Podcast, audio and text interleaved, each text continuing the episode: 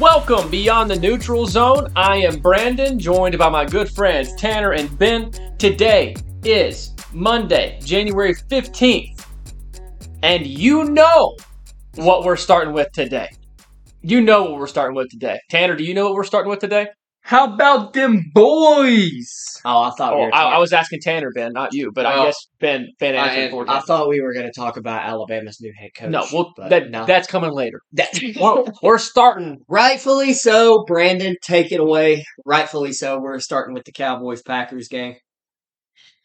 Packers. I would like to point out really quick though, bro. I predicted their season literally perfect. If you go back and listen, the only thing that I missed was I said that they would be the number one seed and lose in the first round of the playoffs, and they were the number two seed. You can So- talk about how their season went in a second. Let's get to the game Let's first. do it, bro. Packers at Cowboys. Packers win 48. Yes, you didn't hear me wrong. It is 48 points to the Cowboys scoring 32. Now, you say, wow, Packers beat the Cowboys by 16 points. That is a massacre. Let me point out to you, it was way more of a massacre than that. When the Packers got their 48th point, it was 48. Actually, I think it was 41 to 16. And then the Cowboys got another touchdown to make it 41 to 24, and then the Packers scored another touchdown, making it 48 to 24. So, and also the Packers started the game off in, in the first half 27 to 0. This was an absolute just obliteration. Just destroyed the Cowboys nonstop. Uh, Packers offense could not be stopped. Dak Prescott could not stop throwing it to the Packers. The first interception that he threw to Jaire, let's be honest, really wasn't a bad throw. That was just a great play by Jaire. The sec, the pick six that he threw was that was a terrible, terrible throw. So thank you, Dak, for doing Dak things in the playoffs. We appreciate that. I'm pretty sure in the first quarter he was over 5 with a pick. Yes, I, I think it may have been like over six or something like that. Over over six, an interception, and then whenever at He the, was last time I looked at his stat the the first time I looked at his actual stat line, he was three for seven with an interception. Really He was three for seven with an interception. Okay. Well, the first the first quarter, I don't. Th- I, I agree with Ben. I don't think he threw a completion in the first. I think quarter. he was 0 for 5 with a pick in the first quarter. I'm pretty sure. Uh, regardless, it was terrible. Yeah. It And- was bad. At the time that he threw the pick six, it was like three for ten and two interceptions or something like that. It was. It. Oh my goodness, dude. It, once that pick six happened, by the way, and there was about two minutes to go in the first half. It was game over. At that point, there was. It was still the first half, but it was over. That was game. Uh, I was thrilled to death. I still I watched every second of the game, so I wasn't like you know, oh we got it in the bag. I'm not even going to watch it anymore. But I never for one second thought that the Cowboys were going to come back and win the game. Um, Jordan Love, dude. I, I, I, I every week that we talk about these games, I praise Jordan Love, and I just I have nothing else to say, man. Like this is just at this point, I'm not even like that impressed with this performance. Like it's just what I expect now. Like this is just this is just what I expect from Jordan Love at this point. It just keeps doing it.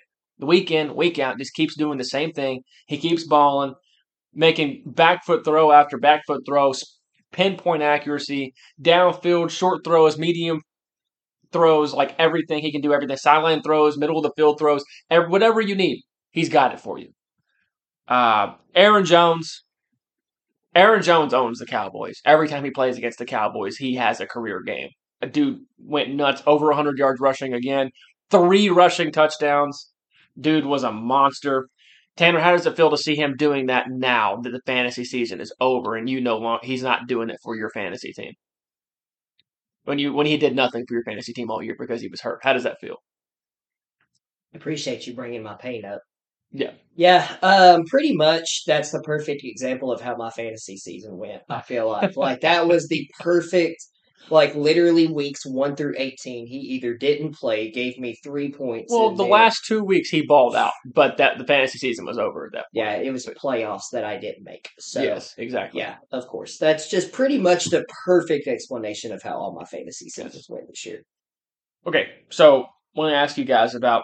I feel like Is anybody else before I get to the Cowboys? Does anybody else want to praise the Packers about anything else before we get over to talking about the I'll, Cowboys? I'll give credit, like I'll give credit where credit's due, because you kind of done this to CJ. So you know, I, I feel like I need to do this to Jordan. Like, eh, look, Jordan's a beast, man. Like he's his, his the throws that he makes, especially off his back foot. Like he does it a lot, though. Just like what we were talking about earlier. Like, Mhm. I I'll give him credit, man. He's a great quarterback, especially with the young weapons that they have. Like he has genuinely, genuinely surprised me. I've never said I didn't think he was a good quarterback. My entire thing has just been give him time, like let him get out of diapers before we start crowning him. You know, the next Tom Brady. But like he's, dude, he's legit. Like the cat, the Packers are going to be a problem. Like he, as long as Jordan loves, I'm I'm stopping you right there. No one ever said anything about Tom Brady. It was Brett Favre, Aaron Rod, Aaron Rodgers, Jordan Love. No one mm-hmm. ever said it. Get, get Tom Brady out of the Green Bay Packers conversation. No one Bro. cares about Tom Brady. Do you know why I brought that up? Because I was basically saying people I was I was being sarcastic saying that people are already like calling Jordan Love like Yeah, I know. just and we don't. that's what I was saying. Like I wasn't my goodness, man. bringing up Tom Brady when talking about the Packers is no. Because Tom Brady is the greatest of all time. We all know it. Okay, we can. We move all on. know. We can. Move Okay. on. Ben, Continue. you got anything? Okay, you, Ben digressed with this conversation. I did not. Okay. Okay, but I'm I'm giving Jordan Love I'm giving Jordan Love the credit that he deserves. So Ben, you got Yep. anything to add um, to that? a little bit of what Tanner said. Honestly, I thought they were going to be like seven and ten, maybe eight and nine at the best this year. Uh, I didn't think they were going to have a winning record. They managed to put it together. I was looking good early in the season. Didn't think they were going to have a winning record, and then uh, Jordan Love just decided that he was not going to care what anyone said. He was just going to play carefree, and he just started dotting everybody. It doesn't matter who's on the field. He's just going to lob it to somebody out there. He's like, somebody's down there. It's like it's like the good parts of Jameis Winston without the bad parts of Jameis Winston. Like he just doesn't care. He's going to fire the ball, and But he, it- but he doesn't put it in harm's way. Yeah, that's true. I mean, it's Because he's thrown one pick in the last like eight or Now- nine games. Now, like I that. do want to say this. People keep putting up the stat line of how many touchdowns he's threw to one interception. I do want to say this. A huge part of that only throwing one interception is because of how perfect Matt LaFleur has been scheming things up. Yeah, like- He Jordan Love, he is only having to throw a ball that's being contested. He only has to throw like four of those every game. did did you see that last touchdown pass last night? Yeah, that was He should not have thrown that ball. that was, there was like four Cowboys arms just crossing through, and somehow the ball just squeezed. He just under. sidearm just flicked it straight to the tight end, and he just No, that wasn't. That was Romeo Doubs. Oh, it was Doubs. Okay, I thought it was Musgrave. Uh, I do want to say this about the Packers before we move on to the Cowboys too. Tanner was talking about them being a problem moving forward. Next year, I, I don't know about the defense because defense has got some more veterans and there's more money in the defense, so there may be a little bit of turnover in the defense. But next year's offense will be the exact same players that we have right now. We will not be losing any. They're all on rookie contracts, all of them. All, all they're all on rookie contracts. The only thing is, Aaron Jones might not look the same. Aaron Jones will probably be a step slower, but I expect us to draft a third or fourth round running back that can contribute to the team. We, we need uh, Yeah. we need a Tyjae Spears type of running back next year. We need we need one of those guys. I agree with that. Which, knowing the Packers, they'll probably draft like four or five in like the Yeah. sixth or seventh round, Yeah. and one of them will be They- good. They'll draft like three mid round running backs, and it's like, hey, one of these guys is going to be good. So that's what because that's what they did. They did. They got they got Aaron Jones and Jamaal Williams in the same year. They actually drafted Jamaal Williams higher than Aaron Jones. And they both worked. They both were good. They're Yeah. both good. So that's that's that's their style. It's what they so like. to you do. giving up on AJ Dillon then? I love AJ Dillon. I just don't think he fits this offensive scheme. Yeah. He's just he's not the style of running back they need. Like he just doesn't fit it. They need quick when you hit the hole burst of speed kind of running backs. Mhm. And AJ Dillon's is not that guy. Trade AJ to the Titans. And Jordan Love is so good at RPOs. Not Brown. He uh, Jordan Love's so good at RPOs that we don't really need a power running back. We can be on the goal line and do RPOs, and they work just as effectively as a goal line running back does. So I, I'm we don't really need them. I, I love AJ Dillon, but Do you know just- what RPO stands for? Yeah. Run Good. pass off. Okay, just Yeah. making sure, bro. Can't you can't like whisper stuff like that because it just sounds like mumbling in the podcast. Oh, does it? Yes. Do you know what that stands for, Ben? He's mad at me because I said that they need to trade AJ to the Titans, and then I said not Brown. Wow. Okay. Yeah. Anyway, Go uh, ahead. You go. Lane. I'm gonna. That's gonna be my way- first merchandise T-shirt. Gonna say, "Be on the neutral zone," and then on the back, "Go lay in the road." Go Lane. uh, but speaking of Jordan Love, Jordan Love had something in his contract for a bonus, like a playoff win. Is he he earned himself five hundred thousand dollars in this one game? So, congrats to him. He deserved it. Yep. Dude, Fantastic. could you imagine if Aaron Rodgers actually played all season for the Jets too, I know what and you're the about to Packers say. had a first round pick also? Yeah, Like, that'd be crazy. it would be. I mean, Instead, now they just have a really high second. we'll get a second, and we we can still get a really productive player right there, but it won't be quite the same. But it would have been great. I agree. Anyway, regardless, um, still a good decision by the Packers to make that trade. Should have been a year earlier though, but whatever. We'll we'll get over it. Uh, move on to the Cowboys now. So I'm going to ask you guys. I, obviously, your answer is probably going to be both or multiple things or whatever. But is the biggest issue with the Cowboys? Is this a Mike McCarthy thing? Is it a Dak Prescott thing, or is it something else? What What do you think it is? You want to go first? You want What is it then? It's a Jerry Jones problem. Jerry Jones. Okay, explain. He just has like he's trying to play head coach, GM, and owner all at the same time. And then if they don't win a Super Bowl, he's mad about it. And it's like, dude, your team just went twelve and five and got the two seed. Yes, they lost in the first round. Yes, that's disappointing. That's a good season, but because it's the Cowboys and it's Jerry Jones and it's America's team and they have all this publicity and advertisement, which that's part of the reason that I don't like the like as far as the Cowboys organization, I don't have anything against them or any of their players, honestly. It's just the fact that it's shoved down our throat all the time, and most of that is from Jerry Jones being a businessman. It's just like he puts all this expectations on them, and then they just don't perform. And then he's like, "Well, obviously it's someone else's fault," even though he's the one that made all the decisions. So that's what I think. What do you think it is, Tanner? I personally think it's a little deeper than that. I think it's a couple of things. Um, I do think that one, I do think it is a Jerry Jones problem. I don't see this team winning a Super Bowl until Jerry Jones is gone. But on the other side of that, Stephen Jones is going to step into the. When you say gone, he's not soon- the. You mean No, I'm not saying that. I mean outside. I You mean, mean not the owner? yes, Okay. yes, that's what. Yes, that's what I meant. That's what I meant. But as soon as he is, um, as soon as Jerry Jones steps down from that position, Stephen Jones is just stepping right up from that, right into that position. Do you not think So- Stephen Jones may give up some of that power? No, You no. don't think he Steve- is? I, so give. I think Stephen will go about it in a different way. From a power perspective, I see. I think I don't think Stephen will try to have his hands in as many areas as Jerry Jones does. I, I could see Stephen Jones still wanting to be a controlling owner, Mhm. but I do think he will at least hire an actual general manager. Do, do you not see it? I, I think he'll yeah. actually hire one. I see that. The thing is, Jerry Jones. The, the the road that and I'm not trying to digress. Okay, let me let me say this and then I'll get back to that so I don't digress because this is kind of a little off topic, but it's about Jerry Jones. So I do think that it's a Mike McCarthy thing as well. Um, I don't think Mike McCarthy is as good of a coach as a lot of people think he is. I personally feel like Aaron Rodgers made Mark McCarthy. That's just me, and that tasted so bad saying that because we all know how I feel about Aaron Rodgers. But anyway, to be look, you guys might disagree on on this personally. I just part of me just really thinks that this is just a mental thing when it comes to the Cowboys at this point.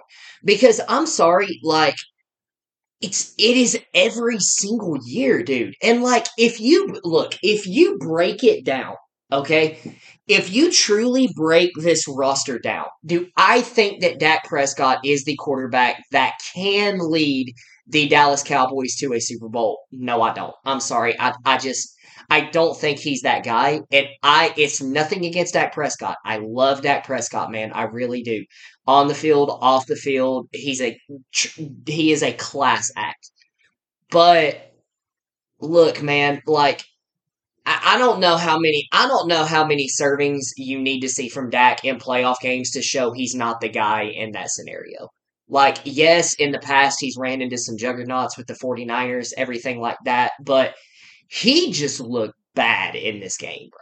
Like He did. If we're being, he looked bad in this game. The okay? Packers defense And played that- better than I expect, but there Yeah. were still plays that could have been made Yeah. by Dak, and Yeah. he just was not on. And I'm sorry, like even in and taking it as a, and this is another thing. I I think it's just a mental thing at this point. Like it may be just the moment or something like that or history. I I really don't know, man. But if you go roster to roster with what they've had in the past, dude, I, I'm sorry. Like Cowboy haters are gonna say they're not a good team. But look, man, in the past, if you look at everybody that the Cowboys have had, dude, they're not a bad. They have been. They have had some elite rosters in the past. Okay, they just can't win the big game. Like even this year, So the you say- roster isn't as bad. Do when you say in the past, how far in the past are you talking? I'm talking. What I'm talking. Ju- okay, I'm talking just with Dak Prescott at quarterback. They've So- had they've had multiple top five offensive lines with healthy offensive lines. Right. Okay, they've had good receiving corps with CeeDee Lamb and some of the like. They've had they've had which I personally, I personally don't think CeeDee is as good as a lot of people think he is. Like I don't consider him a top three, top five receiver like everybody else. But CeeDee is still a really, really good receiver, man. I'm sorry, he is. Okay, you've had, and I mean, what this is, is this his second or his third year? You also had Amari Cooper on that team as well. So like, and you you had Ezekiel Elliott. Like, I'm not a massive Ezekiel Elliott fan because once he got that contract, he was going downhill. Tony Pollard's a great running back. They just don't use him. They Yeah. just don't use him right. Okay, their defense has been fantastic. I mean, last year they led the entire league in turnovers. They had a cornerback that literally set the NFL record in. Or that I'm pretty sure they topped the NFL this year in turnovers as well. Probably. Correct me if I'm wrong on that, Yeah. but that's back to back years. You have had a defense that is leading the league in turnovers, and you have considered the one of the best, if not the best, pass rusher currently in the NFL. Okay, the Rams won with le- the Rams won a Super Bowl with less talent than that. I mean, Uh, all of the whoa, that what- Rams team was that Rams team was sta- yes, that Rams team I was mean- stacked. Okay, that Rams team was stacked, and I'm not, I'm not trying. Well, okay, I, I guess I'll take that back. I'll, I'll digress. I'll digress on that point because come to think, like that, that was a stacked team. But I'm saying if you compare like roster to roster, and you go down and you look at the players that the Cowboys have had, bro, it's deeper than this. Like I- it, it's deeper than that, and I that's just- just my personal So opinion. I completely just disagree with that, and the reason why is I think if you look at a Cowboys roster next to anyone else's roster, because they play for the Cowboys, you immediately put them in higher praise than what they should be getting. Dude, you Like, don't lead every the Cowboys player is overrated. I typically- you don't single it, you do not lead the NFL in turnovers back to back with a terrible roster. So I want to make just points. I want to make points on both of what you all just said. I, I tend to lean with Ben here that because you got that Cowboys star next to you, you a lot of times get boosted up.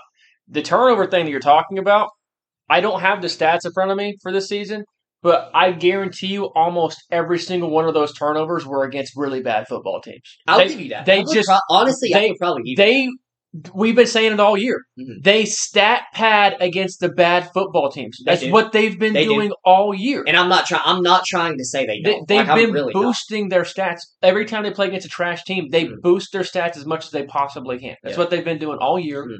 and they had the easiest record, uh, like schedule this year. Yeah, they other, other, other- maybe the Dol- it was either them or the Dolphins. Them and the Dolphins Yeah. each had like the easiest schedule in the NFL. Um, the Dolphins ended up with a losing record versus teams with winning records, and I'm pretty sure the Cowboys did too. I Uh, don't know how many teams they played that had winning records. It was probably the- all four of their the- losses. a- a- after the Cowboys lost last night, I saw I did see this stat. The Giants have more wins this season versus teams with winning records than the Cowboys do. Like it's crazy. It's just it's crazy, dude.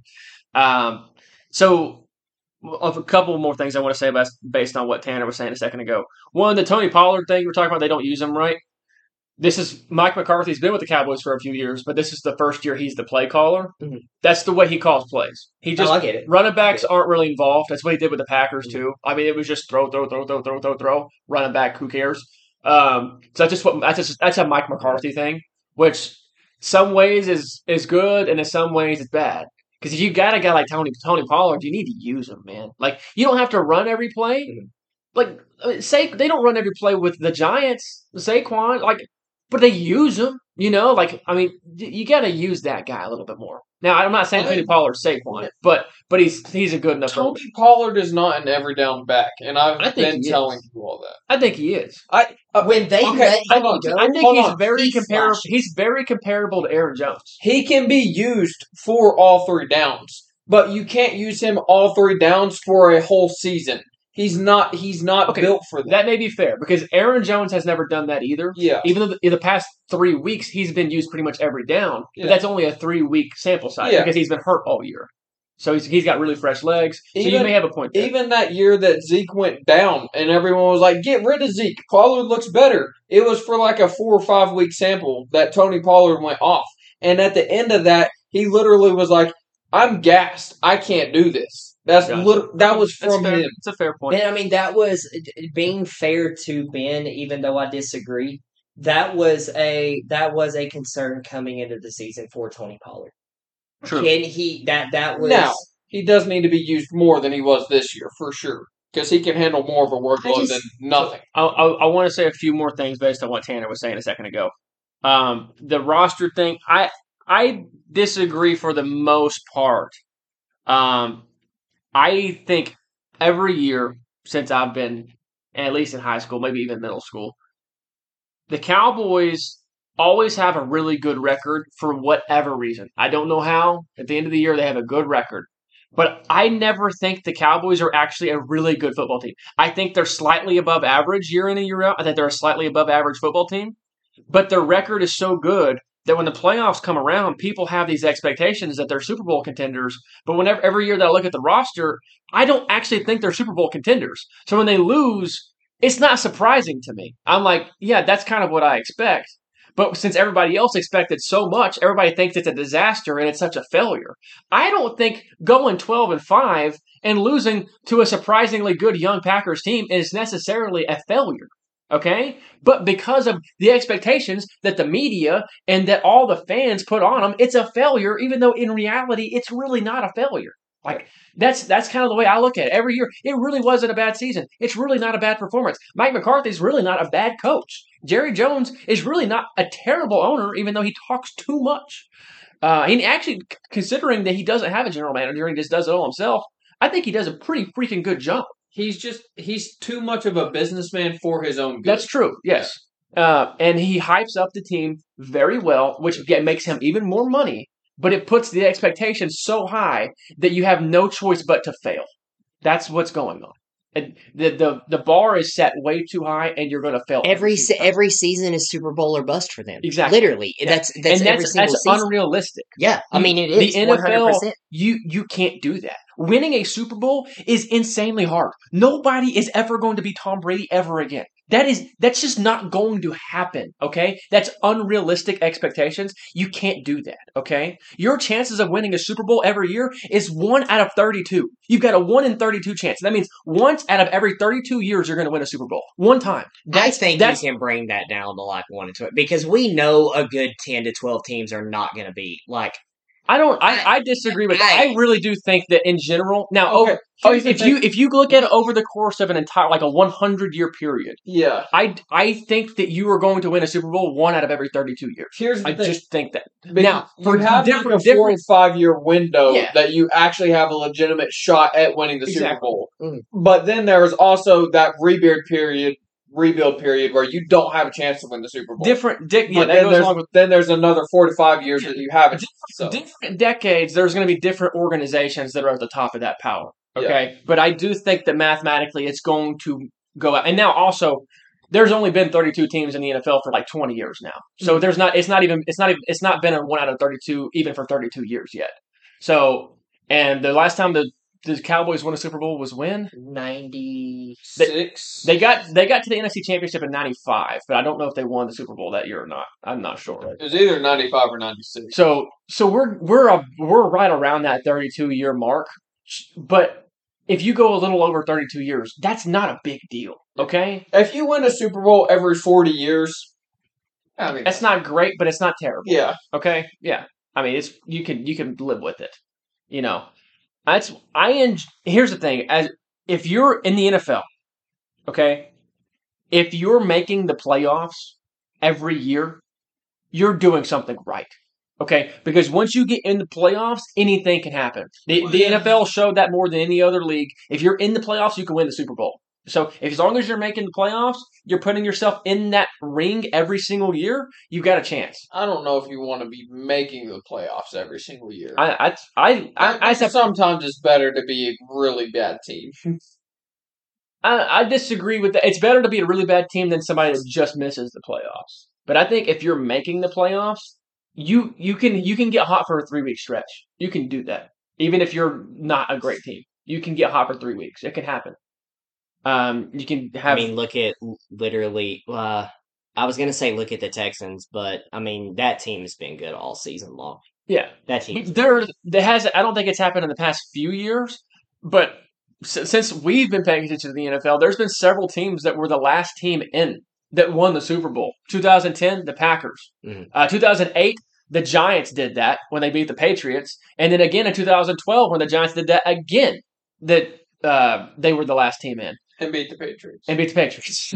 yes. uh, the Eagles when they did Thank you, Eli. I don't know if the Eagles were a wild card team or not that year. with Uh, they With- definitely with Nick were a Foles? wild card team. Were they a wild card? Yeah, because Okay. they were the the whole thing was the underdog story. Yeah, so time. like it's it's been proven uh, again and again and again. Like if you're in, especially if you ended the season on a winning streak, you can you can stay hot and you can go on a run, dude.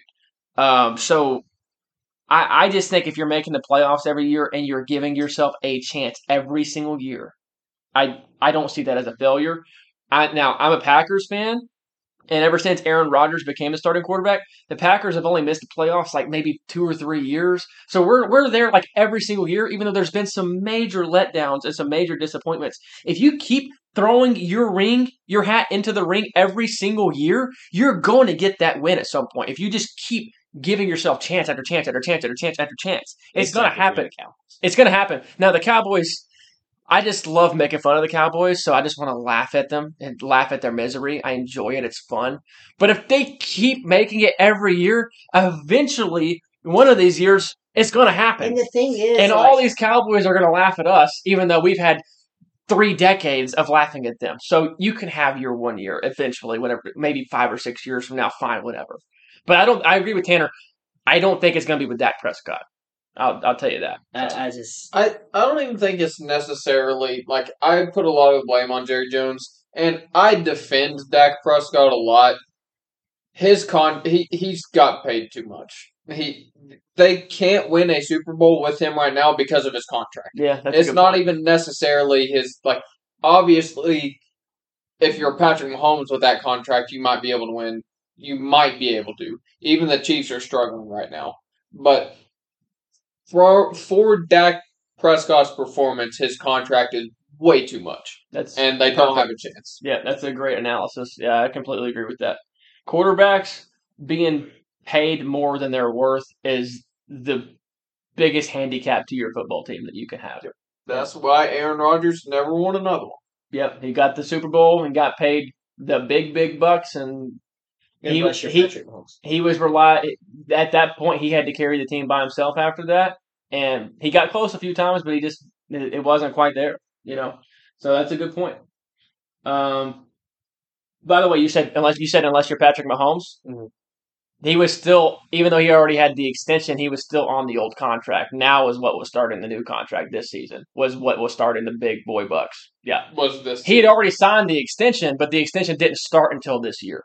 This was the first year when Dude, they he signed that contract Yeah. like four years ago. he signed it with two years to go on his on that deal. yeah, he did. Yeah, this this is the first year with the with the big boy bucks. Uh, so it, it I don't know what the number is, but it was. I did. I looked at this like five years ago, but it, it showed a stat saying that like super the Super Bowl teams that have won every single year, the percent of the salary cap that the quarterback had, and the percentage was never higher than like seventeen percent or something like that. If you cross, if your quarterback is making more than seventeen percent of your salary cap, you do not win the Super Bowl ever. It's never happened. So, and every time that some a quarterback's making more than that, that that team has never won the Super Bowl.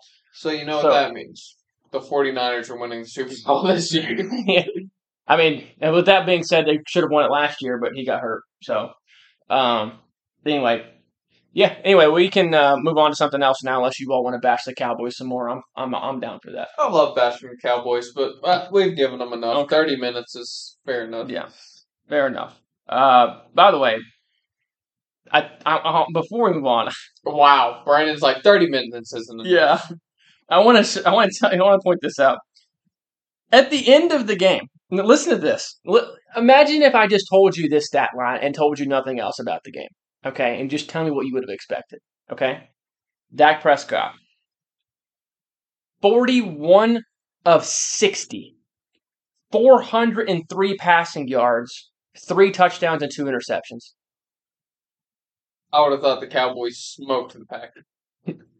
41 of 60. to be 403 yards, three touchdowns, and two Don't, e- don't be- even no. say they only threw 60 passes No. because they were behind. no. To be honest, though, that is the per- that is the Yep. perfect stat line for every single like blowout loss the pack the Cowboys have dealt with in the future. Because if you go back and You look past? even in the past, yeah, Yeah. past, my bad. Like if you go back and look even two years ago, I can't not remember it was their first year in SoFi. Literally, when they like the first four games, bro, they were like losing by twenty. And Dak Prescott. And the only reason I know this is I drafted him in fantasy that year, and he had got me like fifty points three straight weeks. Oh, he did that a lot. yeah, yeah. dude. Like That was the year he broke his ankle. that was the year that yeah. he broke it. That was the year that he broke his ankle. Like Yeah. that is Immediately after he was literally Yeah. like 400 yards, like Mhm. 70% complete. Like that is the perfect statistical game for a Cowboys blowout stat pad Dak Prescott Yeah. loss. I, Like it, what I thought, it really truly what is. I thought you were going to say was this: was it was a perfect representation of the Cowboys season. Just a bunch of meaningless stats that were just looked incredible on the stat sheet. you can say that too. Yeah. I mean, Um, but at the, whenever the at the point that this game was actually over, whenever the Packers got like their forty first point of the game, Dak Prescott was had like forty something percent completion and had like hundred and twenty yards and no touchdowns and two interceptions or something like that. I mean, it was a disaster. Um, and then the and then the fourth quarter, just Packers are playing even further back than they usually play, which is saying a lot. Which is fine because if they perform terribly against the 49ers, Joe Barry can still get fired. Yes. So, really, it, it- honestly, dude, as a like what Ben just said, this 49ers Packers game next week is kind of win win. If we win, that's awesome. We're going to the NFC Championship, and we got a legit shot to go to the Super Bowl. If we lose, fantastic season, and, and Joe Barry's getting fired. So, great, uh, great situation all the way around. Uh, but anyway, uh, we need to move on. Um, yeah, Cowboys.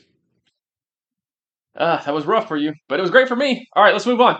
Uh, back to the Saturday games. Browns at Texans, four seed, uh, five five seed Browns against the four seed Texans. Texans win forty five to fourteen.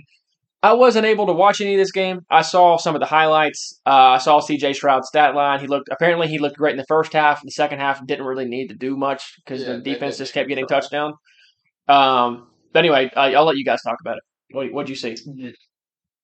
I mean, really, it was pretty much just the first half of football. CJ Stroud balled out. And actually, the Browns were hanging in there. And then to start the third quarter, Joe Flacco threw a pick six.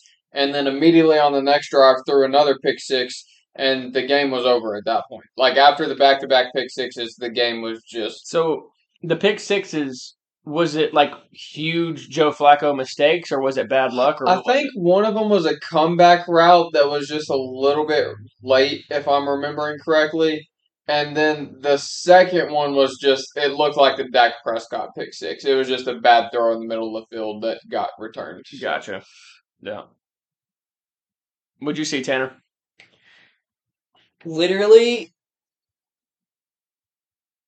the Texans, bro, scare me more than Jacksonville ever has with, with Trevor Lawrence. I'm not playing. Like everybody has been talking about Jacksonville is the team that is going to run the AFC South for the foreseeable future. Bro, tech this Texans team with CJ scares me more than Jacksonville ever has. Like I, I just CJ Stroud, dude, is Even with their OC being gone next year, please come with the Titans, bro. Please come to the Titans. was he not the guy that already signed with the Patriots? No, No. no, they promoted him from within. Um, That's right. yeah, they promoted him from within. Um, yeah, like they're, they're just a problem, bro. Like CJ Stroud's a dog, and I mean he done this against what people consider the best defense in the entire NFL. Yep. Like, I mean, you can't. I- If if you weren't a believer, and I'm not saying you, but if you weren't a believer of CJ in this Texans team before, I don't understand how you can't be now. Like, I really don't. I'm, Um, I'm glad I said I what I said before that game. and I'm I'm being dead serious when I say this. I give the Texans a legitimate shot of going to the AFC Championship. I legitimately think they can beat the Ravens. I just don't think the Ravens are that good. I So, legitimately think they can beat the Ravens, dude. I don't think they're going to, but can they? Yeah, they can. Mm. I all it takes is a couple Lamar Jackson mistakes, Mhm. uh, which he doesn't make as often as he used to, but he's still going to make some. So it, it what that game is going to depend on. We'll talk about it more on Wednesday. Can their defensive line play the way that you that you need to play against Lamar Jackson? I, are they going to play heme football, or are they going to try to be selfish? That The offense can go toe to toe. I agree. They can go toe to toe. It's gonna it's gonna come down to the Texans' defensive line. That's what it's gonna. And come the to. craziest thing about all of this, dude, they're doing this. They don't even have Tank Dell right now. Yeah, it's crazy. When they get Tank Dell back, No, he's not coming. He's gonna come back this year. no, well, I'm saying next year. Yeah. I'm saying next year. Like, Uh, holy cow! dude. all right, we're gonna move on. Next up, six seed Dolphins at three seed Chiefs. This game was negative temperatures the whole the whole game. Uh, freezing, freezing cold. Those boys from Miami didn't know what was going on. Um, Andy Reid's mustache was had icicles all over it. I saw. Uh, Mike McDaniel, dude, did you see the interview with him coming out of the tunnel like at halftime, like him standing on the field? Dude looked like he was so cold that like his body wasn't functioning properly. Like like the look in his eyes and the way he's like he was like kind of stumbling with his words and stuff. Like I've never seen him that way because he's usually so smooth and so calm. But it was so cold that he was struggling, dude. Like I was like, dude, he's having a rough time, man. Uh, but anyway, the Chiefs win twenty six to seven. This was kind of a sleeper, dude. I mean, this whole game was kind of just like, uh, Did you watch it? yeah, You did watch it. yeah. I watched it, and You bought Peacock, bro. uh, no, I went, I went and uh, I went to my dad's house. He, he had it. I wasn't going to pay anything, but Ben was like, "Hey, I'm over at Dad's. I got the game on." I'm like, "Sure, I'll come watch it." I was only because we're doing this podcast. That's the only reason why I went. to That if I didn't have to talk about it here, I would not have watched the game. No way. So anyway, um, this was kind of a snoozer. It wasn't. I was super super cold. People's, I mean, Patrick Mahomes' helmet literally just cracked Because it was so- the helmet just broke. Pieces of it were falling off because it was just so cold it couldn't stay together anymore. Um, he said he was so mad about that too because he had a heated helmet. His helmet is Oh. heated. Well, whenever it cracked, he said he went to go put the old one on. He was like, first of all, the old one's not heated. And he was like, second of all, it had been setting in the cold for who knows how long. It had shrunk, so it didn't fit my head. he was like, it was awful. that sounds terrible. I gotta That- listen to that's- that. I didn't see that. I guarantee you that's why his helmet cracked The inside, the, the temperature between the outside and the inside was so different. That's why it cracked. Probably. That's what happens yeah. to glass too. You Yeah. can't have the temperature to be majorly different between the two. That's Yeah. exactly why it broke. Um, but anyway, uh, Um, I do want to bring up the fact that Tua looked awful Yeah. again Tua, because he's not a good quarterback. it was bad. That's it. That's all I wanted to say. Tua, Tua did look really bad. Did you get to watch it, Tanner? Did so? What? What do you I got? did. Okay. okay. Did you see Tua throwing the ball to the open field of space Okay. where no Okay. one's at Okay. multiple okay. times? Okay. I saw that. Yes, Tua did not look good. Obviously, he did not look good. I'm not about to sit here and say that he did look good. Don't blame it on the weather. I want to see you go out there, bro, in negative seven degree weather and go try to throw a football and run an offense, bro. Like, I, I don't, I mean, literally within the first two drives, Travis Kelce had already dropped three passes. Like, th- this It's game true. was just, That was like, just the Chiefs this game was just Sure. ugly. This game was just ugly altogether. I'm sorry, dude. Like, it, it was just ugly altogether. The I'm Chiefs- taking the Dolphins off. Like, they. Chiefs put up twenty something. Look, I, I I somewhat agree with you. Yes, the Chiefs made a few drops here, and maybe a few throws were a little bit off because it's just so cold you can't really feel your hands. But some of Tua's throws, dude, We're were- just, yeah. they weren't even in the same stratosphere as where they were supposed to be. And it's not even just this game either, dude. He's been doing it all season. Just multiple throws in a game that's like, dude, what are you looking at and where are you throwing the ball to? Just multiple. There's been at least three throws in almost every game this season that's just like, what are you doing? Like, really bad. So, I that's it. I really like Tua, like as the dude, as the human being. I think he's super cool, man. I like I really as a like guy. the guy. I did think he's awesome. He's just not like a top caliber NFL quarterback. I don't even know if he's an average NFL quarterback, an average starting NFL quarterback. I don't even know if he's average anymore, man. Like he just he's the past like six weeks he has looked terrible. It's been so bad. I mean, and he's got weapons everywhere, dude. Even with Jaylen Waddle going down, like, he's still got weapons, man. They gotta figure that out, dude. Jaylen, what I don't know if Jaylen Waddle has played three games back to back to back. That may be true. Like, And that I was a that's a problem going back all the way to college. Maybe that's just who he is. yeah. So I mean, it's understandable. That happens to some guys. Christian Watson's like that. Just he's just not going to play three games in a row. It's not going to happen. I actually do really like Jake Waddle. Waddle's a Yeah. But uh, anyway, I I don't have a whole lot to say about the game because I just don't know if we really learned much because it just it was such a cold game. Uh, I don't think we learned a whole lot about the Chiefs, to be honest with you. we learned that Taylor Swift really wants to watch football. Did you see her trying to like de-ice the glass so that they could see from the press box? That was hilarious. Yeah, She's sitting there trying to like scrape the ice off the glass so they can see. That's fantastic. I, I just. By the way, I want to talk about that a little bit, not about Taylor Swift, but about watching the game. There were tickets on sale for this game for thirty-five dollars. An NFL playoff game, thirty-five dollars because it was going to be negative temperatures the whole time. Would you go if, if, it, if it was like within an hour drive of here? Would you have gone for thirty-five dollars? nope. I don't know if I would have, but it's not because I don't want to see the game. I'm gonna have to lay down three hundred dollars of thermal clothing just for thirty five dollar ticket for an NFL. I would do it. I would do it. I think No. I may, but like I know I'm gonna have to spend like three hundred just for the just for the experience and to be Yeah. to say the rest of my life that I was at that game. You know, the second NFL col- second coldest NFL game ever. I was there. Yeah. My quick answer is absolutely not. There was a d- dude that literally went to the hospital because his eyeballs froze. Actually, Yes, that is a serious. Yeah. They said a dude went to the hospital because his eyeballs froze. I didn't even know that was. That is crazy, bro. Dude's I did not- Eyeballs froze because it was so cold, bro. So literally, Christmas Vacation, bro, I- came to life. Have I- you guys seen that? I've I- seen it, but I don't. remember. I don't even know how that's. I don't know if like you just can't blink or your eyes are froze shut or you just can't see anything because they're frosted over. I don't even know what your eyeballs freezing means. But it. But it happened, and my man went to the hospital. That's crazy. Did you see that one of the dudes in the front row was shirtless? Yeah, it was like that's- a, the fan in the front row shirtless. And at I'm that like, point it doesn't even, like. I mean, Yeah, and w- once you get down to like negative twenty degrees, dude, I don't know if your clothes are really making a difference at that. Travis, well, Tra- I don't understand. These guys are literally out playing negative seven degree weather, like pretty much like they Well, would ninety degrees. Okay, I'm gonna tell you what I told Ben.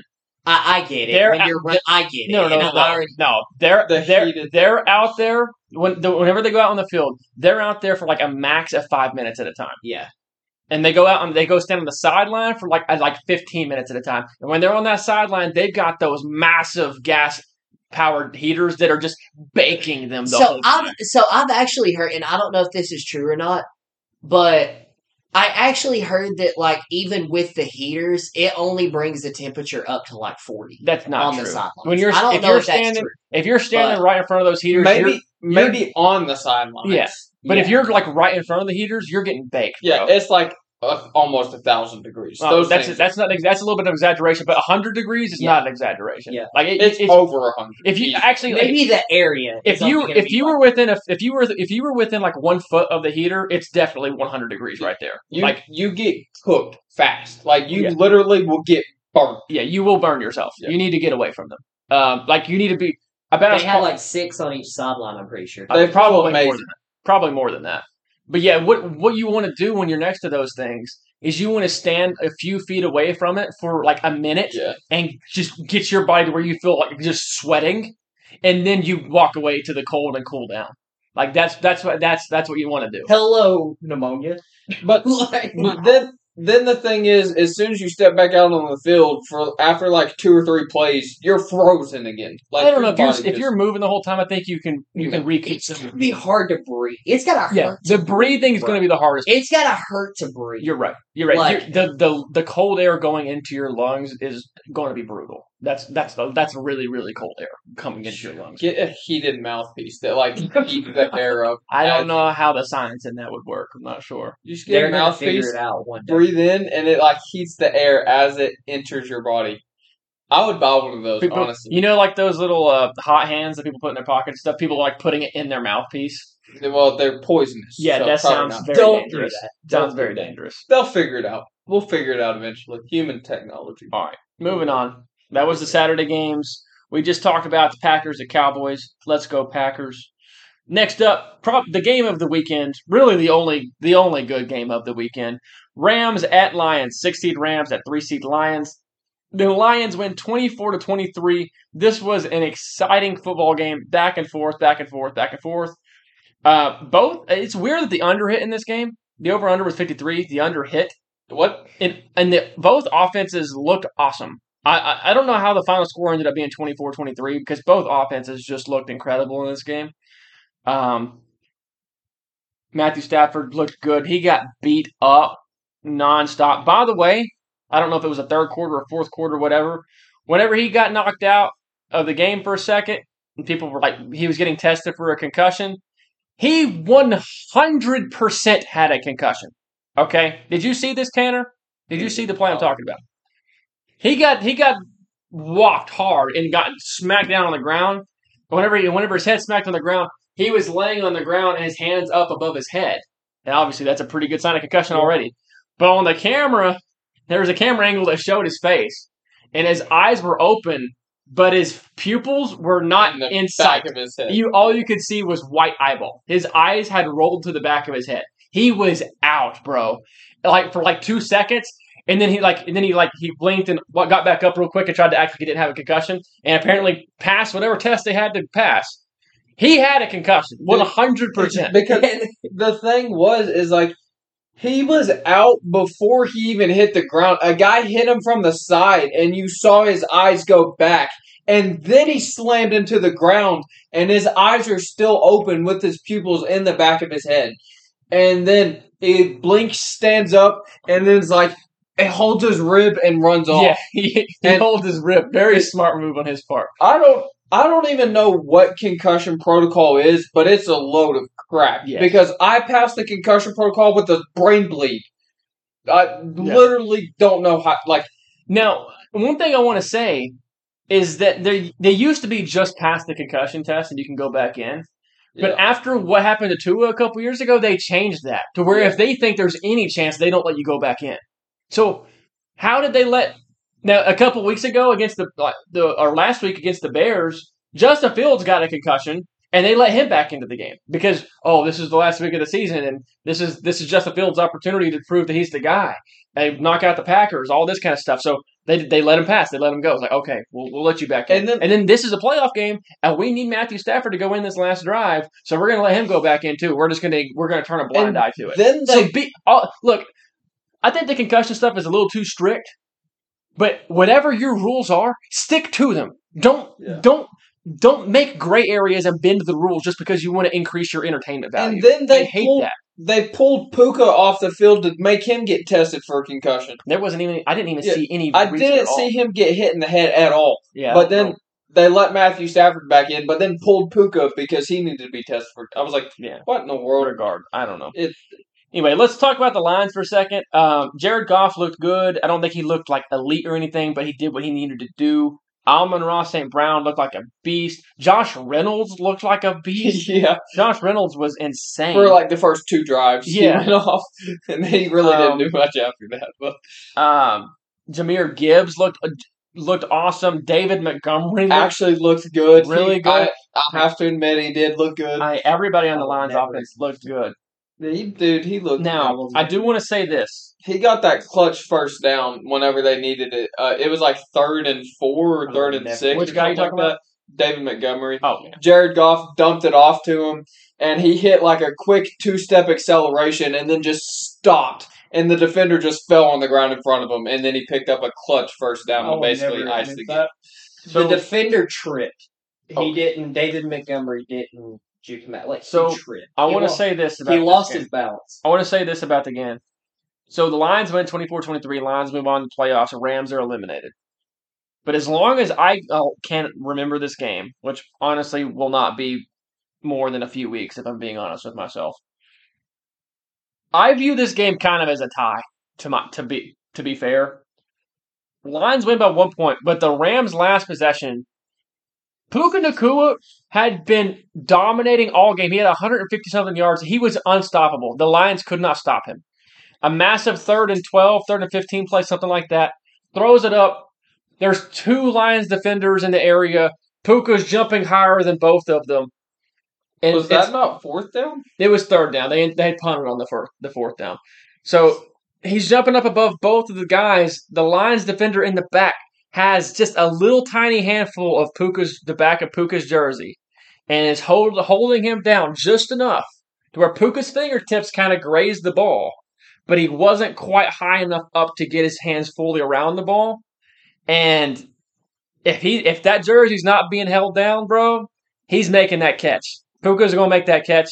And you could tell instantly as soon as the as soon as Puka came down to the ground, Puka's turning around looking behind him because he knows like I was gonna make that catch, but I was being held down. No pass interference called. I can't blame the officials for that no call uh, because if I myself am in that situation, I'm probably not throwing that flag because I don't want to throw a flag unless I know for sure in live time that guy's actually making an effect on the play.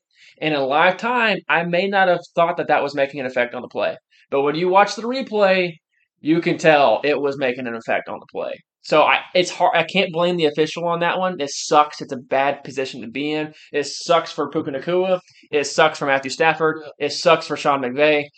It's unfortunate play. It's just That- an unfortunate play. That is the thing about having such precision with the timing and routes and everything, knowing exactly where someone's going to be. They had practiced that play over and over and over again, and it was very obvious. And that slight tug of the jersey was all they needed to throw the slightest little timing off, and it was just barely uncatchable. And you can say I'm crazy for that, but that's literally what happened. The slightest tug of the jersey caused him the timing to be off by a, just a hair, and it was caused it to be uncatchable, and it was just it was unfortunate. But I do want to say this though. Puka Nacua is that guy, bro. he dominated. that dude is insane. I I don't I didn't even see Cooper Look, Kupp in the game. Tanner. Did you get to watch this game very much, dude? Uh, I watched a little bit of it. I didn't get to watch. Look, dude, it. you're probably gonna hate me for saying this, but that dude looks like he's just as good with the ball after the catch as far as just not being able to be tackled as AJ Brown. Like guys just cannot tackle that guy. They can't get him on the ground. If you get the ball in his hand, he's going to make the catch, and then when he makes the catch, that first guy's never going to tackle him. The first guy never tackles him ever. They don't ever get him down. I, I mean, I don't. I It's- hate you for saying that. I would I, I just I mean- he's insane, dude. if he just like done this one or two games, like I would probably have more of a problem with it. But I mean, He's been we've doing it all literally seen this all season long. I Yeah. do also want to give a shout out to Matthew Stafford again. Three of the greatest receiving stats for an entire year that we have ever seen have all been Matthew Stafford at quarterback. Yeah. Megatron's rookie year, Cooper Kupp last season, Puka Nacua this season. Just three of the greatest like receiving stat lines for a whole year ever. And Matthew Stafford is the quarterback for all three of those guys. Yeah. It's just All, all, I that's all- hope he doesn't retire, dude. He probably is going to, but especially after getting that concussion. yeah. His wife's going to be like, uh, no, you're not playing anymore. Uh, but also want to give credit to Matthew Stafford just for being tough, dude. That dude, I I think he is the toughest quarterback ever. Like he just doesn't. It doesn't matter what kind of injury it is. It doesn't matter what's what what kind of if it's a, some kind of leg or knee, if it's a shoulder, arm, finger. Dislocated Dis- shoulder, di- still throwing the ball. Yeah, dislocated shoulder on the Lions, goes in on the last play, wins, throws a touchdown anyway. Who cares? And then goes, it's out. Yeah, my shoulder's out of place. Uh, so I, I, dude, dude is an absolute beast. He is he's tough as nails. I'm always going to respect him. He's an absolute baller, cannon of an arm. Just my favorite style of quarterback, Matthew Stafford. Like that's I love that style of quarterback. Um, so if the, if he did retire, I'd be sad. I don't think he's going to, to be honest. When you got guys like Cooper Kupp and and Puka Nacua, dude, I think he's excited to get back with those guys next year. That's true. It, he may stick around a second. Especially if Sean McVay. As long as Sean McVay's there, I think he's staying. Yeah, because, and his connection with Sean McVay and uh, Kyren Williams, the running back, he balled out as well. Hey. So Next year, dude, I, I still think the 49ers are probably going to win that division even next year. The Rams are going to be a problem, though. That's a that's a dangerous team, dude. the Sean McVay and um, shoot, what's the 49ers head coach? Why Uh, Kyle? Kyle Shanahan. Yeah. Sean McVay and Kyle Shanahan in the same division. It just that's fun, dude. It Mhm. just is. It sucks for them, but it's fun for. 'em. Yeah, it's uh, it's pretty unfortunate for them. All right, moving on to the Monday games. First up, number seven Steelers and number two Bills. First of all, before I even get to the score or anything, I want to rip a new one into the NFL. Why did you rob us of maybe the most interesting weather game of all time? Why? There was a blizzard in Buffalo yesterday. Okay? Can you imagine? I don't care if I could have only seen three pixels on my TV. I don't care. I would have loved every second of it. What What's so frustrating, dude, is we don't play these games. This is a couple years in a row now that they, we've we've postponed games because of like crazy blizzard kind of weather.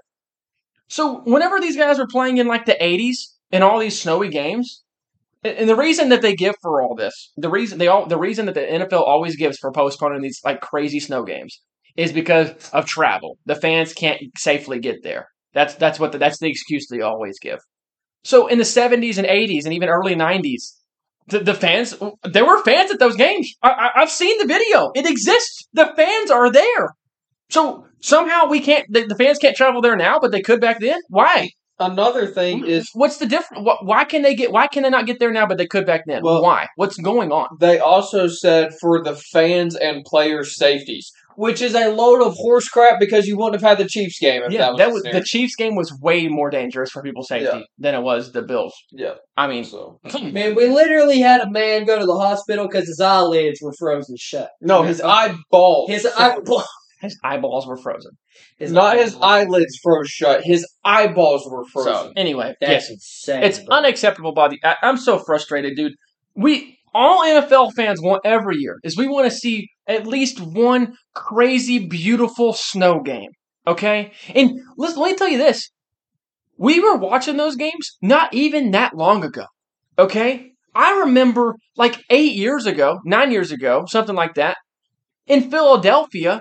I remember the LeSean McCoy going crazy in snow that was coming halfway up to their knees, dude. Like I'm talking like a foot of snow. And they were playing in that game, and it was still snowing in the middle of the game. It was doing that. So why were we able to do that back then, but we're not able to do it now? I don't understand. What has changed? What are we doing? It's so frustrating. Another thing is this completely screws over the Bills for next week because now they have less Yes, time to prepare and they're more time. Exactly. They have they have one less day of rest because of this. I, I just if I was the Bills, dude, I would have refused to accept this. Like, look, we earned we earned the two seed. We earned home field advantage this season, and this blizzard is our home field advantage. Okay, so you cannot take that away from us because we earned it. Okay, you cannot. I, I would have refused. I thought it was the governor of New York. The governor, I, I would, I would have told the governor of New York to shove it. Well, I- like I don't care, bro. I, if you want to, if you want to ban all fans from coming to the game, whatever. But we're playing this football game. All right, that's that's the way I would have done it if I, if I was Coach McDermott. To be honest with you, I, I would have played that game yesterday, one hundred percent. Now, now, I just said that, but maybe I wouldn't have. and here's why: if you're in a weather that crazy and that bad, You might lose the game. it makes the game if the two teams are crazy uneven, which is what they were, it kind of evens things out. So maybe I wouldn't have. So so I, I in, in that sense, I kind of understand it. If that was the reasoning behind his decision, I kind of get it because the Bills were a far superior team, and if the weather was that crazy, it would have balanced things out. So maybe maybe that's good reasoning. It's still frustrating as a fan. We wanted to see a snow game, dad gummit. God. Anyway, let's get to the game. The Bills win 31 to 17. Uh, Bills jumped out to a 14-0 lead almost instantly. It looked like it was going to be a massacre. Steelers ended up fighting back, made it somewhat interesting. Um, by the way, uh, really the Bills won this game.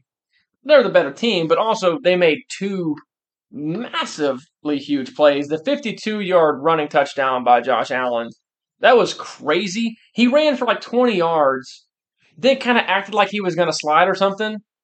And then whenever he did, it looked like all the Steelers players just kind of stopped playing. And then Josh Allen's like, you know what? They're giving me some more space, so I'm going to keep running. He keeps running. He runs over poor one one poor soul. There was just one Steelers player that was trying to make a tackle, and Josh Allen ran him over, and the rest of them weren't trying to make a tackle. So he just runs the rest of the way. 52 yard rushing touchdown. When's the last time you've seen that from a quarterback? I haven't seen that in a while. Um, and then the uh, gummit, I forgot his name. Who was the receiver that made the play at the end? Uh, Khalil Shakir. Khalil Shakir, that play, the last touchdown the Bills got, the balance that that guy showed on that play was incredible. Uh, ben, who did you say the Steelers' defensive tackle was that was trying to chase the, with the effort there? Oh shoot! I almost said Ed Oliver. It's not Ed Oliver. He plays for the Buffalo Bills. Yeah. It was Cam Heyward. Cam Heyward, yeah. Yeah. Cam Heyward was ran like 20 yards, just chasing right behind him. Khalil Shakir's like juking people up, moving sideways, and he's just running a straight line and can't quite catch It it. was so it it was uh-huh. hilarious, but it was honestly sad. The whole He, he was going all out. and Just the whole Steelers team just couldn't tackle Khalil Shakir. And the one dude on the Steelers just finally said, "Screw it, I'm going to tackle Stefon Diggs instead at the goal line." It was just an incredibly funny looking play. Great individual effort by Khalil Shakir, by the way. That was fantastic. One thing I do want to say about this game too, it's super cool watching a Buffalo Bills game like this whenever whenever it's like January and there's snow everywhere. Every time the Bills get like a really big play, snow just starts getting thrown up into the air all over the stadium. It's really cool looking, dude. Yeah. It's it's really cool. I can't imagine like being Khalil Shakir making that play and like celebrating and like as soon as you cross the goal line and you stand up, you just see snow just being shot Enjoy up it while all lasts, though, because I'm pretty sure their new stadium is going to be a dome. No, it's outside. Is it yeah, outside? They said I that. thought it was Yeah, that was one of the crazy. That was one of the craziest things. They they said that it's a dome. And there's not even a retractable roof, or it's not a dome, and there's not a retractable roof or anything. It's just an outside stadium, which they kind of got a lot of flack for because they're like, uh, if you don't put a retractable roof, at least you're never going to get a Super Bowl. And the Bills said, we don't care. This is our home field advantage. We're keeping it. So Wow, yeah, they said it's going to be an outdoor stadium. So props to them, bro. Yeah. Props to them. Yeah. Um, dude, I want to go to Wyoming really bad. What in the world? That is That is the most random thing I have ever. You realize Buffalo is not in Wyoming. Yes, I know. But the Buffalo Bills made me think of Buffalo Bills, and Buffalo Bills I associate with Wyoming. I know Buffalo is in New York. I'm aware. what? I I don't know what to say. We were talking about. Because that's the obvious thing when you're talking about the Buffalo Bills. Mine jumps to Wyoming. Just that. what in the We're talking about snow and bills and like everything. and I'm just like I go to Wyoming. Wyoming. I know Buffalo plays in New York, but I I want to go to Wyoming and just talking about snow and buff like bills made me want to go. You realize? Wow. Are you talking about buffalo? Like actual like buffaloes? Yeah, The animal buffalo? Okay. Don't try to help him, Brandon. So, but, he, still- but he kept saying bills as if the bills were No. buffalo, but no, that's it's, not. It's the buff. Yes, I meant Buffalo. Sorry, not the Bills. The Buffalo, like as in bison the, and the buffalo. animal, the yes, bison. Yes. Okay, gotcha. yes. Gotcha. Anyway, Never change, man. That was- bro. I mean, holy cow! I mean, Uh, tell me y'all don't want to go to Wyoming. I, I would love to go to Wyoming. See, Yeah, I like. I want to go to Montana. I want to go to that whole area up there. see. Um. Anyway, I want to talk about the Steelers for a second. We also had a family conversation about this earlier this Hmm. week. Steelers. I have to give the Steelers some credit, dude. I I thought they were going to look a lot more just terrible than they did. They fought. That Mike Tomlin is just a great coach, dude. No, Mason Rudolph's that guy. Mason Rudolph didn't look atrocious. He he didn't look great, but he didn't look terrible. He made some big time throws in this game. Um, he also made a couple of really bad throws, but I mean, I just don't. I mean, if you thought it was going to be better than that, you need to tamper your expectations. Mason Rudolph to be that starter next year. I think he'll be in the competition. I, they're going to have a competition, and he'll be in it. I don't know if he'll win it or not. Uh, we'll see. I don't know, but anyway, Buffalo. I, I still think Buffalo is my pick to win the AFC, but uh, we'll see. Next week's gonna be a big one, dude. Josh Allen is gonna have to cross over that Patrick Mahomes hurdle. It's gonna. This is next week's the week. It's gonna. It's gonna happen now, bro. It's gotta happen now. You, you finally got the home field. You finally got it. Take advantage of it. Um, anything else you guys want to say before we move on to the last game? No, good. Move Nope. on. Last game and probably least. Five seed Eagles at four seed Buccaneers. Buccaneers win 32 to 9. And it wasn't even that close. I, I felt like it's a pretty ac- accurate No. representation of the game. Well, the last touchdown made it a little closer. The Yeah, talk about action. 32 9. I feel like it's a pretty good accurate uh, representation. The Eagles sucked. The Eagles are really bad. They couldn't do anything on offense. They couldn't do anything on defense. Okay, wait, wait, wait. I've got to push back just a tad. Okay, their offense or their defense is bad. Their No, offense, I feel Their like this may bad. have been a little bit a little different if AJ Brown's playing. Yeah, I mean, if AJ Brown's there, he's, he, But, makes a like, difference. But th- today, blitz dude was they had no Insane. answer for the blitz at all. Jalen Hurts was just he didn't know what to do. Um, if AJ Brown's there, I agree it may make a difference. But I, I, I have to say, even if AJ Brown is here at playing in this game, the Eagles weren't beating the Buccaneers today. AJ Brown's not going to make that big of a difference. Okay, Buccaneers would still win. It may. It probably would have been a like big. their offense isn't bad. Like I, I their defense is bad. I don't know, dude. The, what I've seen the past few weeks, I think their their offense may be bad too. I, I don't like AJ Brown makes a difference. I, that, that's true, but man, eh, when, even if you lose your best receiver, you've got to look more competent than this, man. I mean, I just, I don't know, dude. I, I, I just they uh, that offensive line. I expect more. I expect more from that offensive line. It, the, the Eagles' success offensively has never been about their passing game anyway. It's always been about their running game. And there was just no running game to speak of in this game. Okay, it just didn't exist. I mean, Nick Foles balled out in that Super Bowl. This is that's a different coaching staff. We're It talking about we're talking about Nick we're talking about Nick Yeah. Sirianni. That's a completely different team. Which is what makes what you just said is what makes their run last year in so insane. Is that they went to the Super Bowl, won the Super Bowl, and then just completely restarted everything and was back in the Super Bowl like two or three years later, which is just ridiculous. I mean, I, just unheard of. Um, and so, man, what what happened to them the last five weeks of this season, five six weeks of this season? I just, I can't, I can't believe how how bad they look, man. I, Buck, okay, so let's talk about the Buccaneers for a second. Baker Mayfield looked awesome in this game. I don't, his stat line's not going to end up looking great because he had a, there was a lot of drops in this game. Um, but let's see even with, with all the drops. He A was from Mike Evans. he was 22 of 36, 337 yards and three touchdowns, and he played even better than that. Okay? Like that stat line's awesome, and he played even better than that. I mean, dude, He had a couple big time rushing plays as well. yeah. I mean, he he played awesome, dude. I think this may have been the best game I've ever seen Baker Mayfield play. Like I like I really think that may have been the best ever. Now, the Eagles defense has been really bad. So maybe and he also looked awesome against Joe Barry. Okay, I, I let's we got to remember that one too. But I mean, yeah. On like he made the throws he needed to make. He didn't make it harder on himself.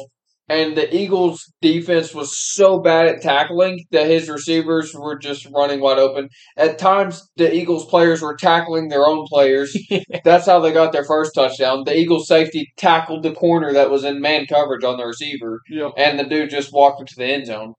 Um, it's true. the the Eagles defense was atrocious. Like it was, it was bad. It was so bad. Yeah. The Eagles defense was worse than watching Pittsburgh's offense.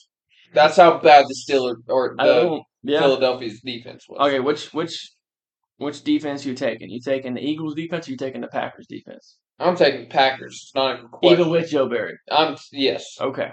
because at least I can tell Joe Barry he's stupid, and I'm calling the plays from now on. The Eagles defense is just. I mean, as far as the talent, they still have all the same guys from last year. Like I don't know, I don't know what happened. but they suck. They're really bad. It's bizarre, man. It really is. I have no idea. Very, very odd. Um. So next week, that leaves the Buccaneers going to Detroit to play against the Lions. Uh, the other NFC matchup is going to be the Packers going to San Francisco. It's going to be rough. The AFC matchups are going to be Kansas City going to Buffalo, and it's going to be the Texans going to play against the Ravens. So I think we got some fun matchups there. I think it, I think we got some entertaining ones. Um, some I, Texans Ravens is going to be really interesting. Of course, Bills and Chiefs is going to be fun. Like that's every, every time they play against each other, it's something crazy. So of course that's going to be fun. Um, and I think even the NFC matchups are interesting. Buccaneers and Lions is really interesting to me. I, I just don't know what to expect from that game. And Packers 49ers, I mean, that could be an absolute blowout. The 49ers could destroy the Packers, but I don't think they're going to destroy the Packers. And the only reason for that is is that I think the Packers offense is just so good that they're going to put up some points. Okay, like they're not going to score less than 20. Okay, like I just don't see how that's going to happen. They're going to get more than that. If the Packers want to win, they need to get over 30. They may not get over 30. The 49ers defense is really good. But if they they will get at least 20. So I don't I don't see them getting blown out. But anyway, um we're we're are we done with the NFL talk, guys? Do we want to talk about coaches coaching hirings now to finish the episode here? We, we are we ready to move on to coach Yeah, hirings? Okay. So let's do since we were talking NFL first, let's talk about the NFL coach hirings. We got the Patriots just hired. I already forgot his name. Is it was it Mayo? Yeah, Uh, Was it Jerod Mayo I or was it the other Mayo? I think it was Jerod Mayo. Okay. I mean, I want to make sure I'm getting his name right here. I know it was Mayo. Something Mayo. Dadgummit. Does that mean they're drafting Drake Mayo? What? Ben? Huh? What in the? Uh, I don't. I don't even know It was a stretch. how to respond to It was that. a stretch. Okay, so let me let me pull up the uh, Patriots here real quick. Patriots. Uh, You're taking a long time, bro. yeah, I am. Yep, very long time. Tanner, how's your life been, bro? Bro, it's it's been it's been okay. This bro. has it told me. I can't complain, man. anything, Just- bro. I've really been wanting to go to Wyoming recently. Dude, Let's take the pod. Let's take a pod. Let's take upon a- trying Okay, it was Jerod Mayo. They hired Jerod Mayo from within the organization to replace Bill Belichick as head coach. Uh, what that tells Shock. me, I look, dude. I really thought Mike Vrabel was going to New England, man. And look, I don't think this is a good idea, and let me tell you why. I think the Bill Belichick style of coaching has been passed. I don't think it's good to run an NFL team like that anymore. I think Jerod Mayo is going to run it very similarly. Uh, he's also a defensive minded head coach.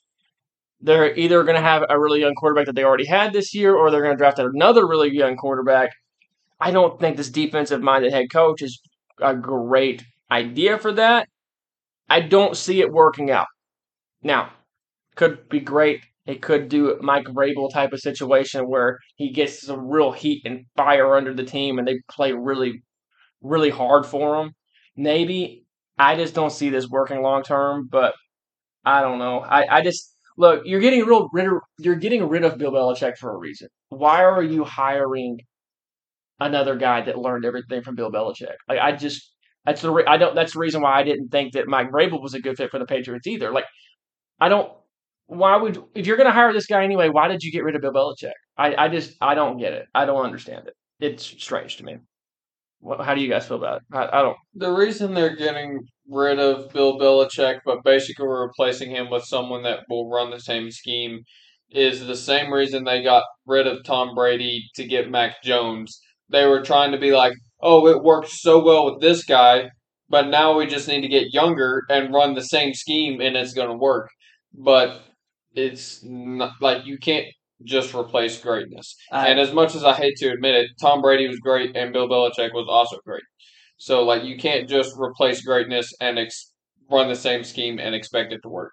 I agree with that. I think I think Brady and Belichick laid out the blueprint and even though Belichick's getting old, I think they're trying to find that same blueprint, use that same blueprint with younger pieces. But the blueprint needs to change. The Yeah. the game The has game- changed. the last five of six Super Bowl winners have been offensive minded head coaches. They're like the.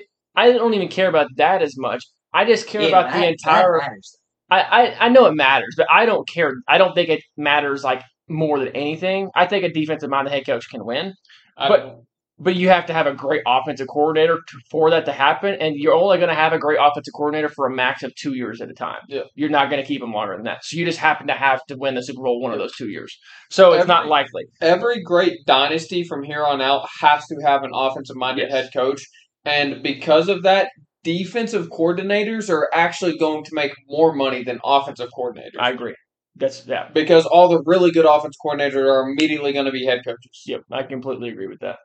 Um, but the game has changed just as a general philosophy. The game has changed. Team building has changed. How you coach the players has changed. Everything has changed in the past 20 years, big time.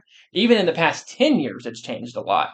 So you need to change your blueprint. You you you should not be using the same blueprint anymore. It needs to change. It needs to adapt. And honestly, at this point, I don't. It, from what I've seen from the the decisions that Robert Kraft just made, I don't. The Patriots aren't going to win a Super Bowl again with Robert Kraft being the owner. Because I think he wants to stick to that blueprint because it worked so long, so well. But it's just not going to work anymore, Tom dude. Brady's don't grow on trees. It's just, yeah, it's just not going to work anymore. He- Well- he, needs to change it. He needs Brock to. Purdy. Okay, well, Ben, we need to move on. But th- he needs to change the blueprint, dude. It needs. They need to I'm figure not- out something else. I'm not even gonna. By the way, um, so Jim Harbaugh's still not signed with anybody. He's interviewed with the Chargers. The Cowboys are acting like they're going to look for a new head coach. Who knows? Um, I don't think he'll go to the Cowboys, honestly. yeah, he'd be dumb to do that. He just needs to take that Chargers job and just move on. Um, Vrabel might go to the Cowboys, dude. I don't think Jerry Jones. Jerry Jones wants an offensive minded coach. He doesn't want to do Yeah, that. and I don't never mind. Mike, it- Mike it's not- and Jerry Jones would kill each other. Oh That- that's God. so true. They might. That's what I was gonna say. That would if he didn't get along with Ran Carthon, Yeah. bro, Mike Oh, Vrabel would God. not last Jerry into half a season. Jerry Jones needs somebody that he can control. One He would not control Mike Vrabel. No. no, not one bit.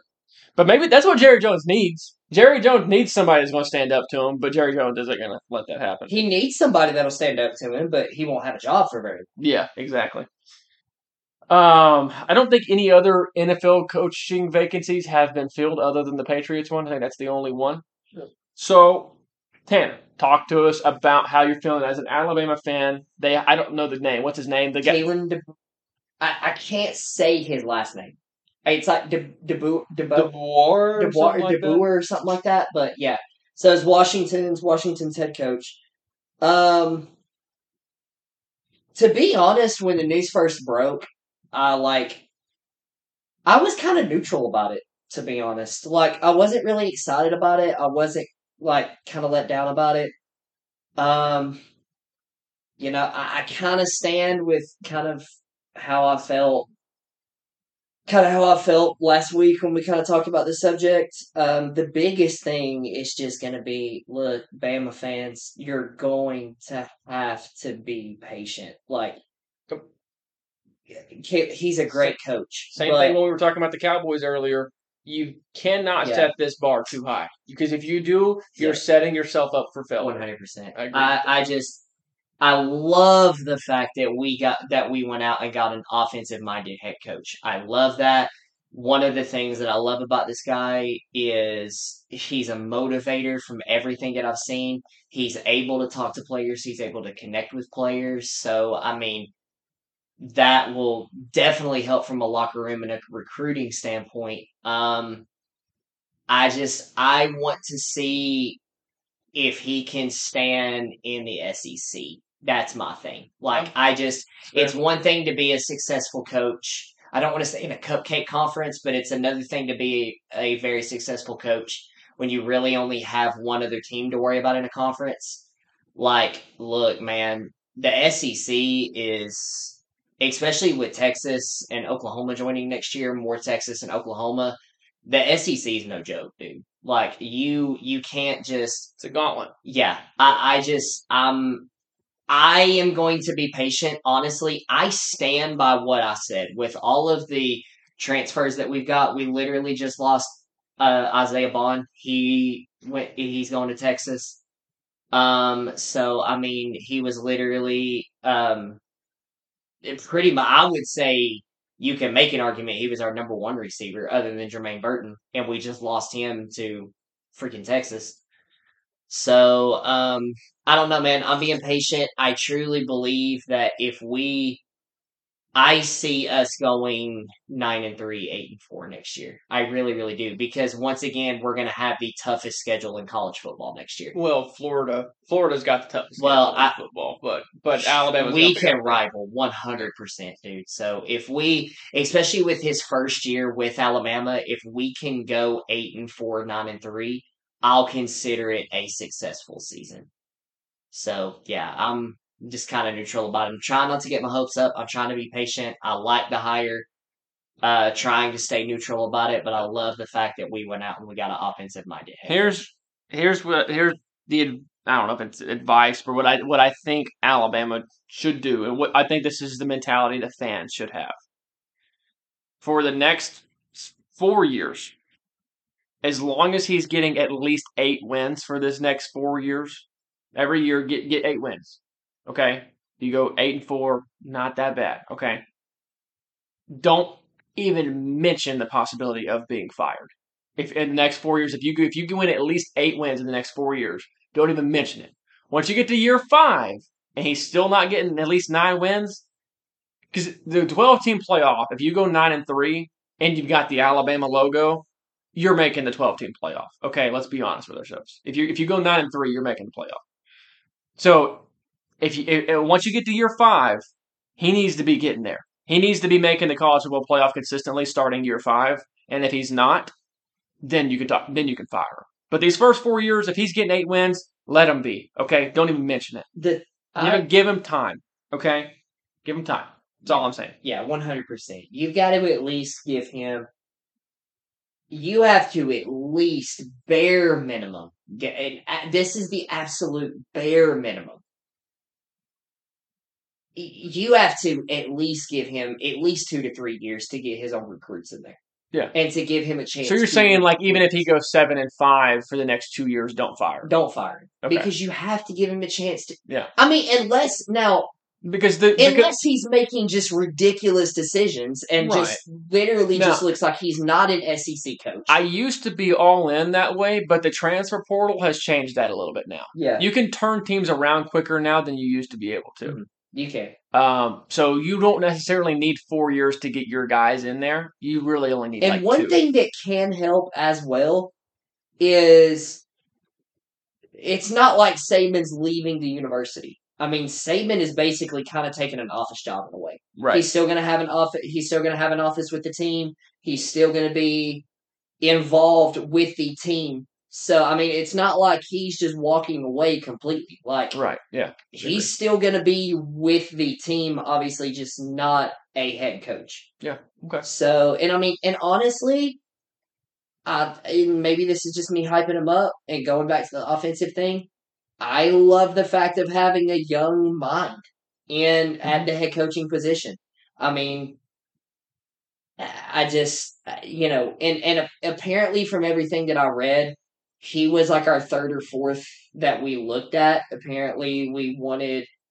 We offered Dan Lanning and Steve Sarkisian both jobs. They both turned it down. Then we hired Caleb. Yeah. So, Which makes um, total sense. It would be super stupid for both of those guys that were they're already at very established organizations. They already have success with those teams to go try to replace an absolute icon. Yeah, Dude, that doesn't make any sense. Don't do that to yourself. Yeah. So one hundred percent. it makes sense that they would have to go jump down a couple of options before they got the guy. Yeah. That makes sense. That's reasonable to me. We did hire a head coach a little faster than I thought. yeah, I agree. I thought it we was hired him way faster than I thought. we I agree with that. But with the way the transfer portal stuff is You now, to. you've got to go fast, dude. You got to get that stuff done Yeah. quick, or you're going to lose everybody. Yeah, So, so I, I think you pretty much have to.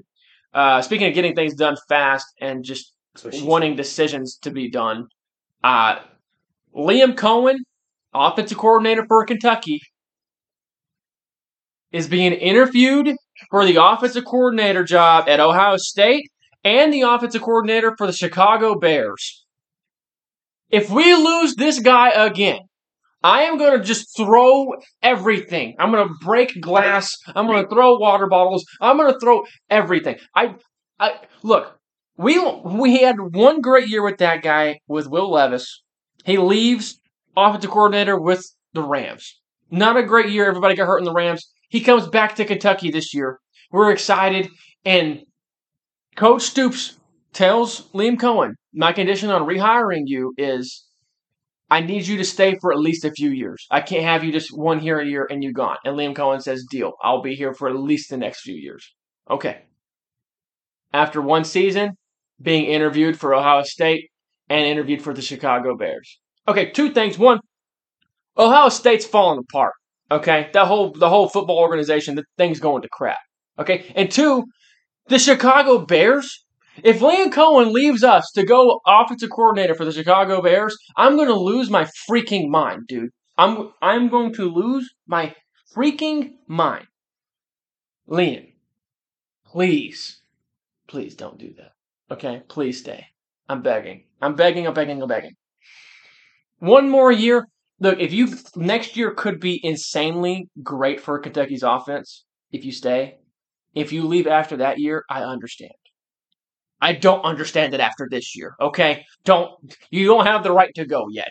Next year, if you ball out and we play outstanding and we're on like that fringe of that playoff bubble at the end of the season, you've done your job and you've earned the right at that point to go to the NFL, in my opinion. Okay, but not yet. Not yet. You haven't. You better stay one more year. Let's see what you got next year because you're gonna have all the weapons in the world.